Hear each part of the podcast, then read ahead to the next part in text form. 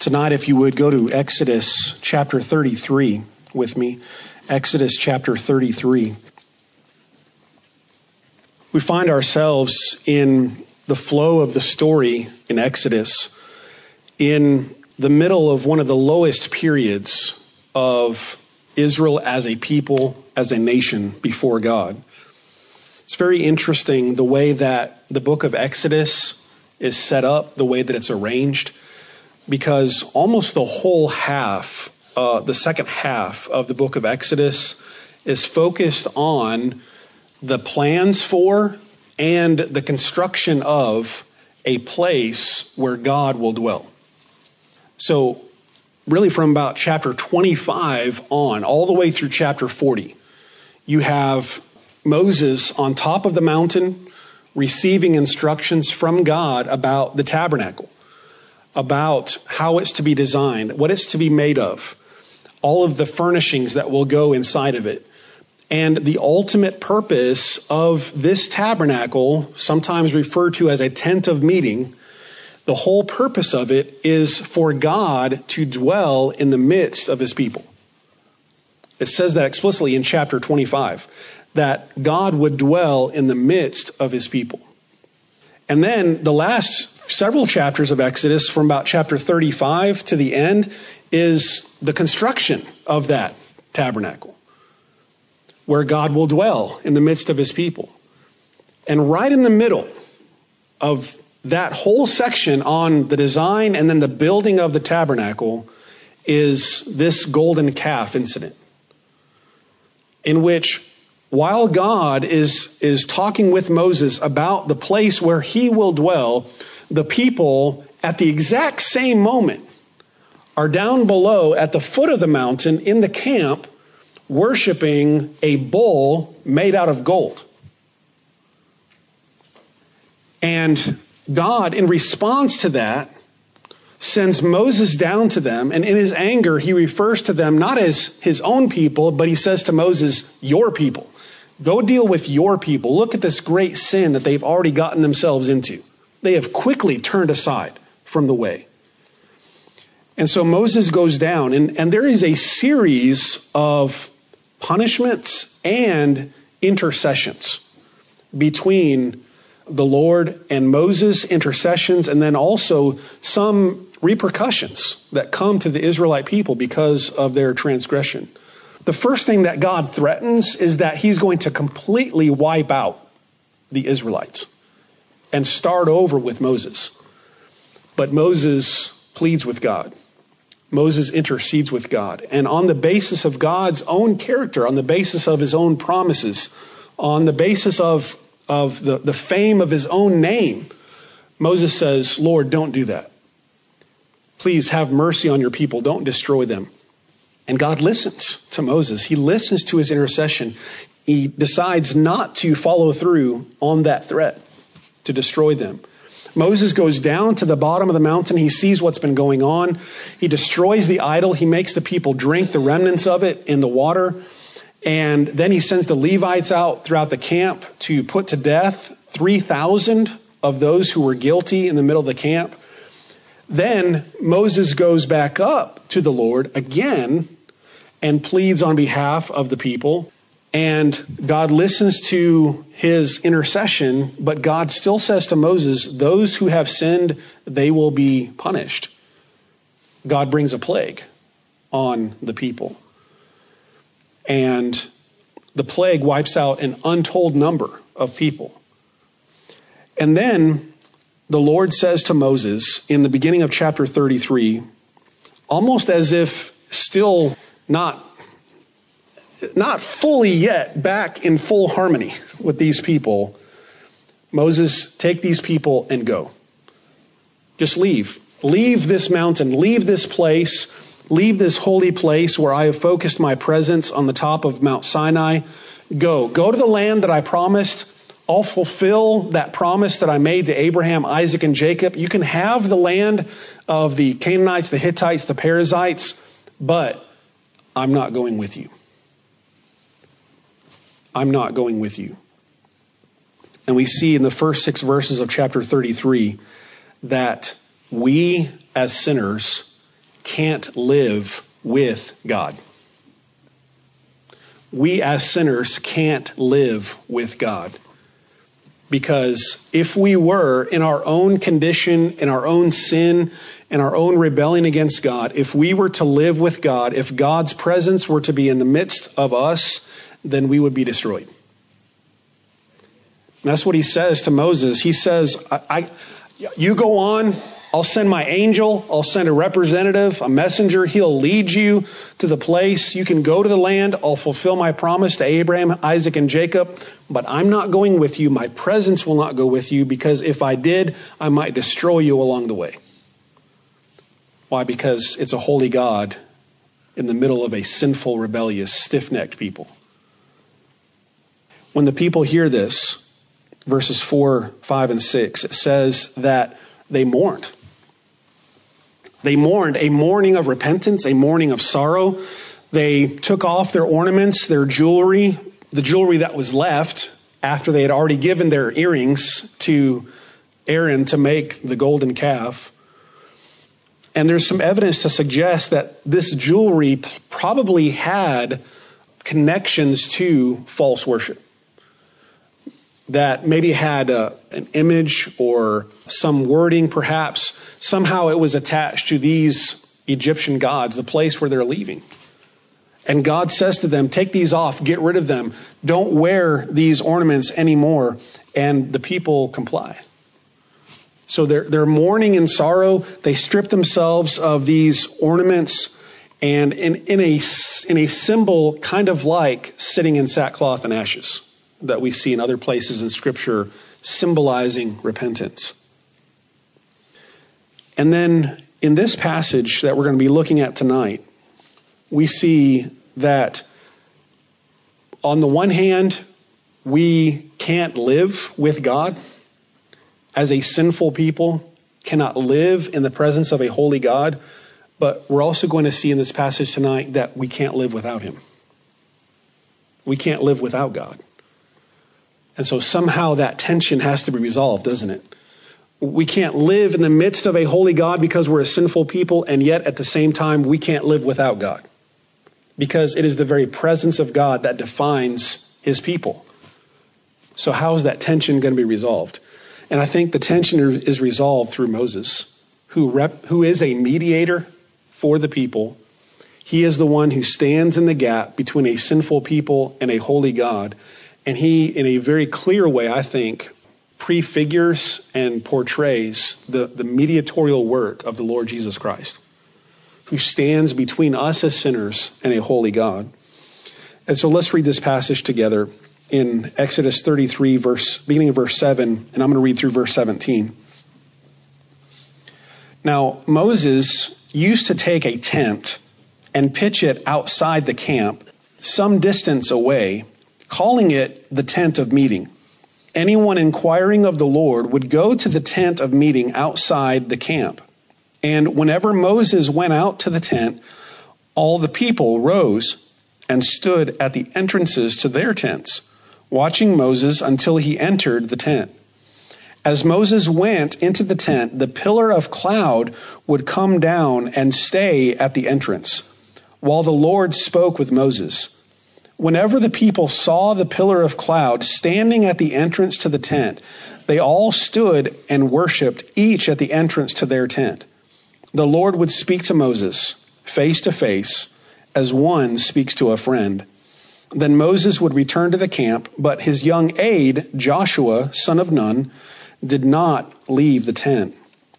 Moses said to the Lord, You have been telling me, lead these people. But you have not let me know whom you will send with me. You have said, I know you by name, and you have found favor with me. If you are pleased with me, teach me your ways, so I may know you and continue to find favor with you. Remember that this nation is your people. The Lord replied, My presence will go with you, and I will give you rest. Then Moses said to him, If your presence does not go with us, do not send us up from here. How will anyone know that you are pleased with me and with your people unless you go with us? What else will distinguish me and your people from all the other people on the face of the earth? And the Lord said to Moses, I will do the very thing that you have asked, because I am pleased with you, and I know you by name. Let's pray together. Our Father in heaven, we thank you for the privilege of looking at your word tonight. Help us to learn from this record of the interactions between you and your servant Moses. Help us to learn what this teaches us about who you are and how glorious and holy you are in your character. Uh, help us to learn from this, Lord, how you have planned to dwell in the midst of a sinful people. And Lord, I pray that you would help us to see in this images, pictures, reminders of the Lord Jesus Christ and what he has accomplished for us on the cross of Calvary. And we pray this in his name. Amen. And so we can't live with God, but we need to live with God. We need him. How is that resolved? It's resolved through a mediator. And we see Moses fulfilling that role in this passage. Verses 7 through 11 are kind of like a flashback, if you will. It's kind of like bringing into the storyline something that has been going on for some time, just to remind us of the importance of the presence of God in the midst of his people because God had just said to Moses, You can go, but I'm not going with you. And then it reminds us of the fact that God has been present with his people all along this whole way from Egypt all the way through the wilderness to this point at Mount Sinai. And it describes what would typically happen in the way that Moses would meet with God. And so Moses would go out to a tent, some a small tent probably that, that he would set up at different places where they would go, and he would pitch this tent outside of the camp, but he called it the tent of meeting. Now, I just want us to make, make sure that we understand that, that this is not the tabernacle.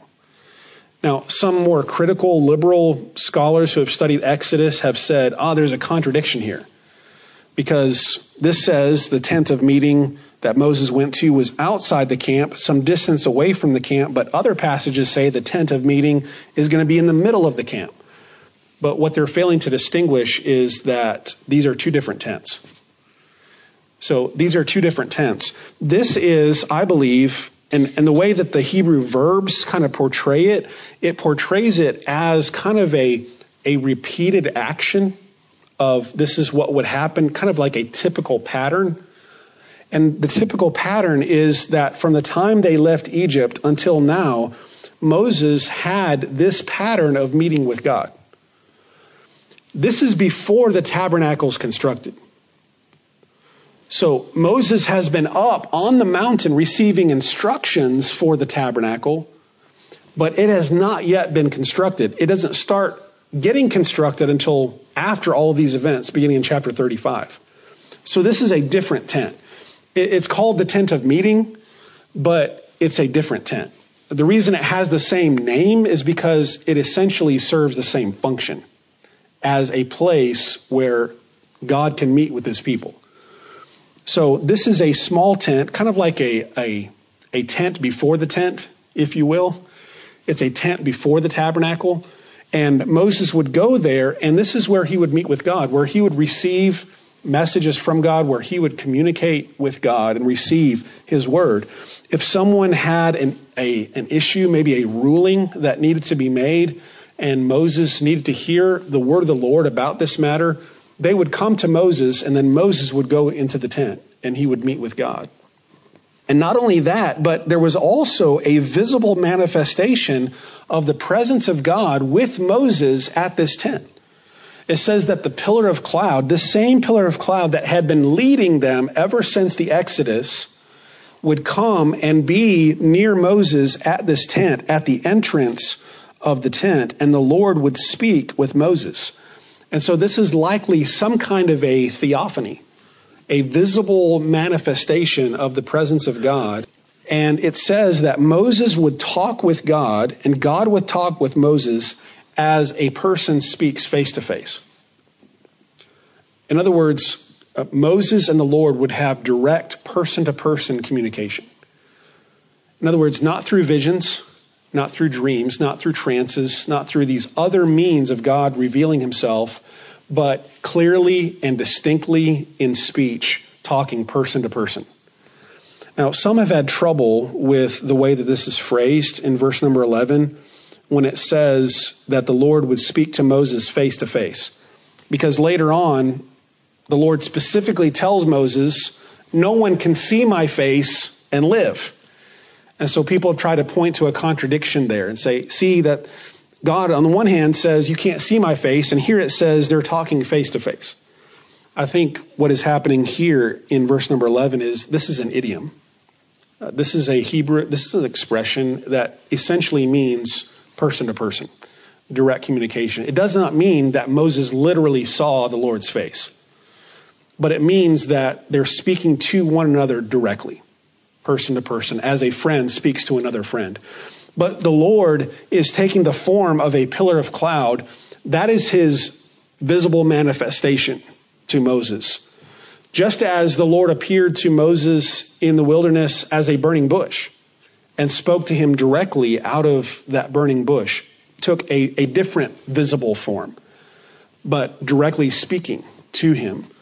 And so he doesn't see the full 100% magni- magnificent glory of God because God says you can't do that and live.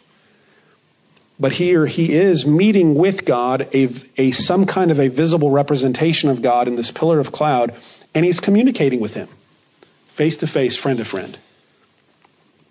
And this has been the typical pattern. Why is that important? Why does uh, Moses insert that here, kind of as a parenthesis or a flashback in the midst of this story? It's because this is what is at stake if the Lord does not go with his people. Because what did he just say to Moses at the beginning of this passage? You go on ahead to the land of the Canaanites, the Perizzites. I'll fulfill my promise, but I'm not going with you my presence will not go with you, because if I did, I might destroy you. If the Lord does not go with his people, this is what they would lose. They would lose that visible manifestation of the presence of God. They would miss that opportunity for Moses to meet with God. There's a lot at stake here. And so that background is important to what Moses does next, then, is after the Lord says, You go, but I'm not going with you because I might destroy you, then Moses intercedes. And Moses intercedes in verse number 12, and he says to the Lord, You have been telling me, lead these people, but you've not let me know whom you will send with me. And I think that may be a direct relation to what the Lord had just told him about sending an angel. So the Lord says, I'm not going with you, but I'll send my angel ahead of you. And Moses is, in essence, asking here, Lord, what are you saying? Who, who are you going to send? I don't understand. You, you've called me to lead these people, but now you're saying an angel will go with us and lead them. Lord, I don't understand. You've not let me know who this is that you will send with me. And then, the, then Moses goes on and he says, You have said, I know you by name and you have found favor with me. In other words, this is a, an expression that often connotes the idea of the Lord's choice of someone, of his grace, of his choice falling on a person, and the Lord calling that person to himself in relation, but also for a specific act of service. And that's exactly what the Lord did to Moses, didn't he? In Exodus chapter 3, when he showed up in that bush as a flaming fire, and he said, I am calling you, Moses, to lead my people out of Egypt to the land that I promised Abraham, Isaac, and Jacob. When it, when it says the Lord knows me by name, it means the Lord put his love, his, his elective choice on me, called me for himself, called me for his purpose, for this service. And so Moses is saying back to the Lord, You've said to me, I know you by name, and you have found favor with me. Then Moses says, Well, if that is true, if you are pleased with me, then teach me your ways. Teach me your ways. And I don't think that what Moses is asking for here is necessarily a long lesson in theology. I think what Moses is asking for here is directly related to what's happening at the moment. It is, Lord, explain to me how, how, how, this works. Lord, you've said that you're going to go with us. You've said that, that you're leading us out of Egypt. You're going to fulfill your promises to Abraham, Isaac, and Jacob. You've said that, that your whole plan, your whole purpose is for you to dwell in the midst of your people. It's almost as if Moses is saying here, Lord, I don't understand. Teach me your ways. Uh, explain to me what you are doing here. How can you say, Lord, I'm, how can you say, Lord, I'm going to build this tabernacle and I'm going to dwell in the midst of you, but now you're saying, I'm not going to go with you? Teach me your ways, Lord, so I may know you and continue to find favor with you. And then he begins to intercede, specifically on behalf of the people. And he says to the Lord, Remember that this nation is your people. This is a pretty bold intercession, isn't it? I, doubt that you can go anywhere in Scripture, with maybe the exception of Abraham, when he negotiates with God over Sodom and Gomorrah, with the exception of Abraham, no one else in all of Scripture can you see have this kind of boldness before the face of God. And in essence, telling the Lord, reminding the Lord of things that the Lord has already said. Remember that this nation is your people. Now, had the Lord forgotten that? No, the Lord had not forgotten that. The Lord was not unaware uh, that these were his people that he had called. But Moses is specifically replying back to the Lord when the Lord says to Moses, These are your people. You take your people and go. Moses is saying, Lord, these are your people. You redeemed these people. You brought these people out of Egypt. These are your people. And so the Lord replies in verse 14 My presence will go with you, and I will give you rest. Again, the Lord listens to the intercession of Moses. this is the third time in this flow of the story that the Lord has listened to the intercession of Moses and agreed to what Moses is asking of the Lord. That is an incredible testimony to the role that Moses played in, in God's relationship with his people. That truly Moses was uh, that speaking with the Lord as a friend to a friend. And the Lord listened to him and he says, My presence will go with you and I will give you rest. And then in verses 15 and 16, Moses gives the reason why this is so important, why we can't live without God. He says to the Lord, If your presence does not go with us, do not send us up from here. How will anyone know that you are pleased with me and with your people unless you go with us? What else will distinguish me and your people from all the other people on the face of the earth? Moses is in essence saying to the Lord, Lord, if you are not going to go with us, then we don't want to go. We don't want to go.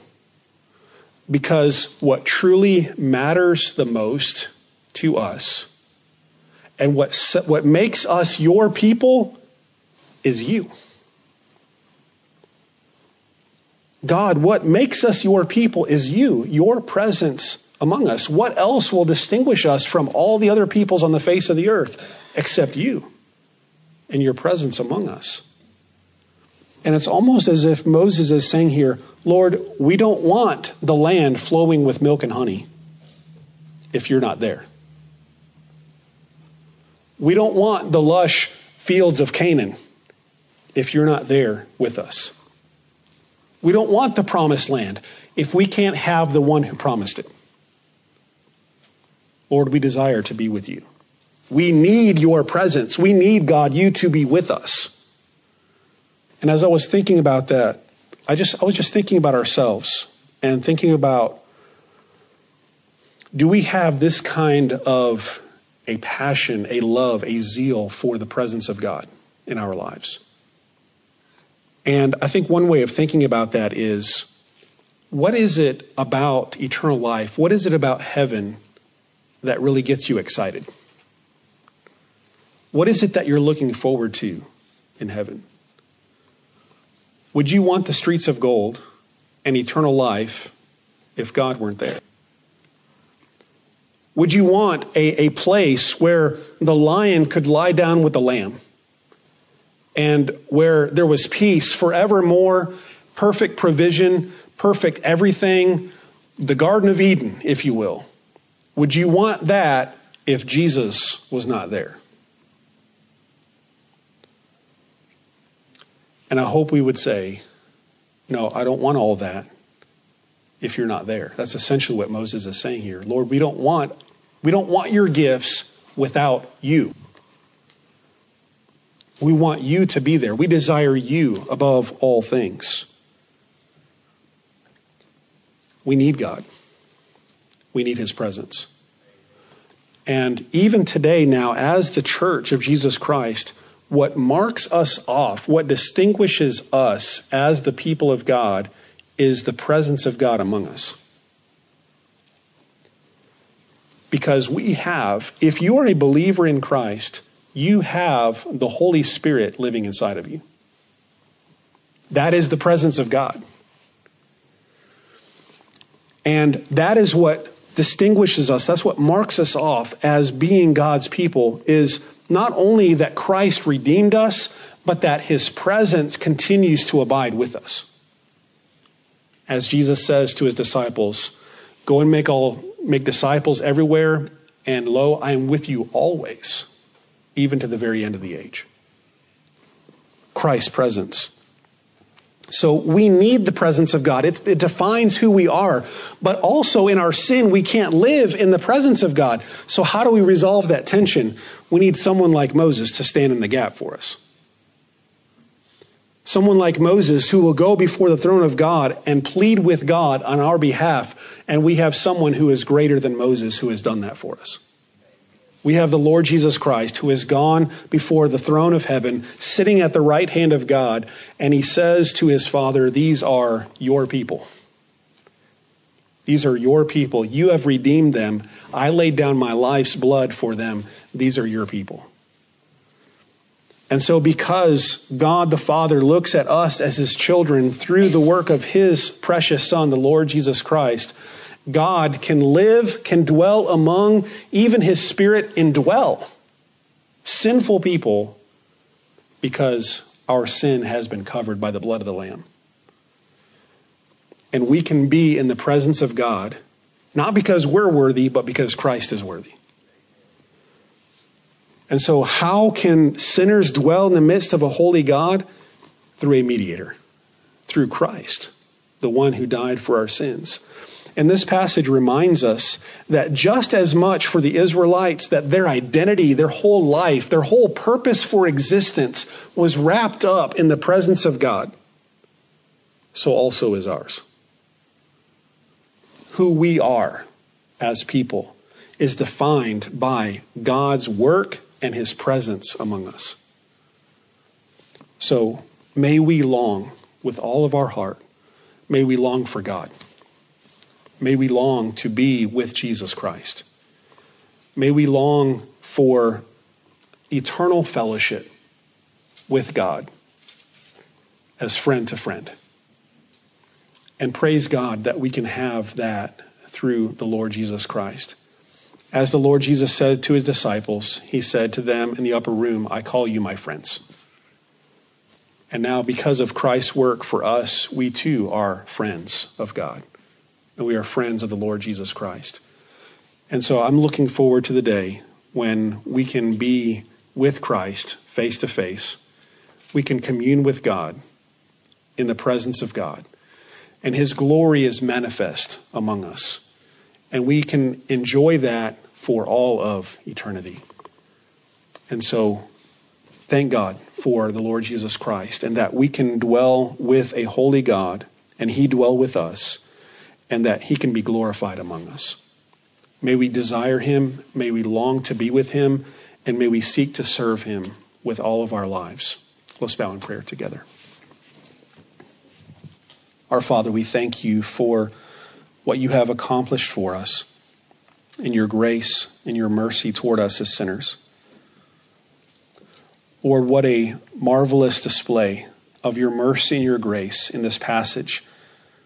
That even though the Israelites had sinned terribly against you, that, Lord, you had compassion on them, you had mercy on them, and through the mediator of Moses that you had called and appointed, Lord, you decreed that your presence would still go with and remain among your people.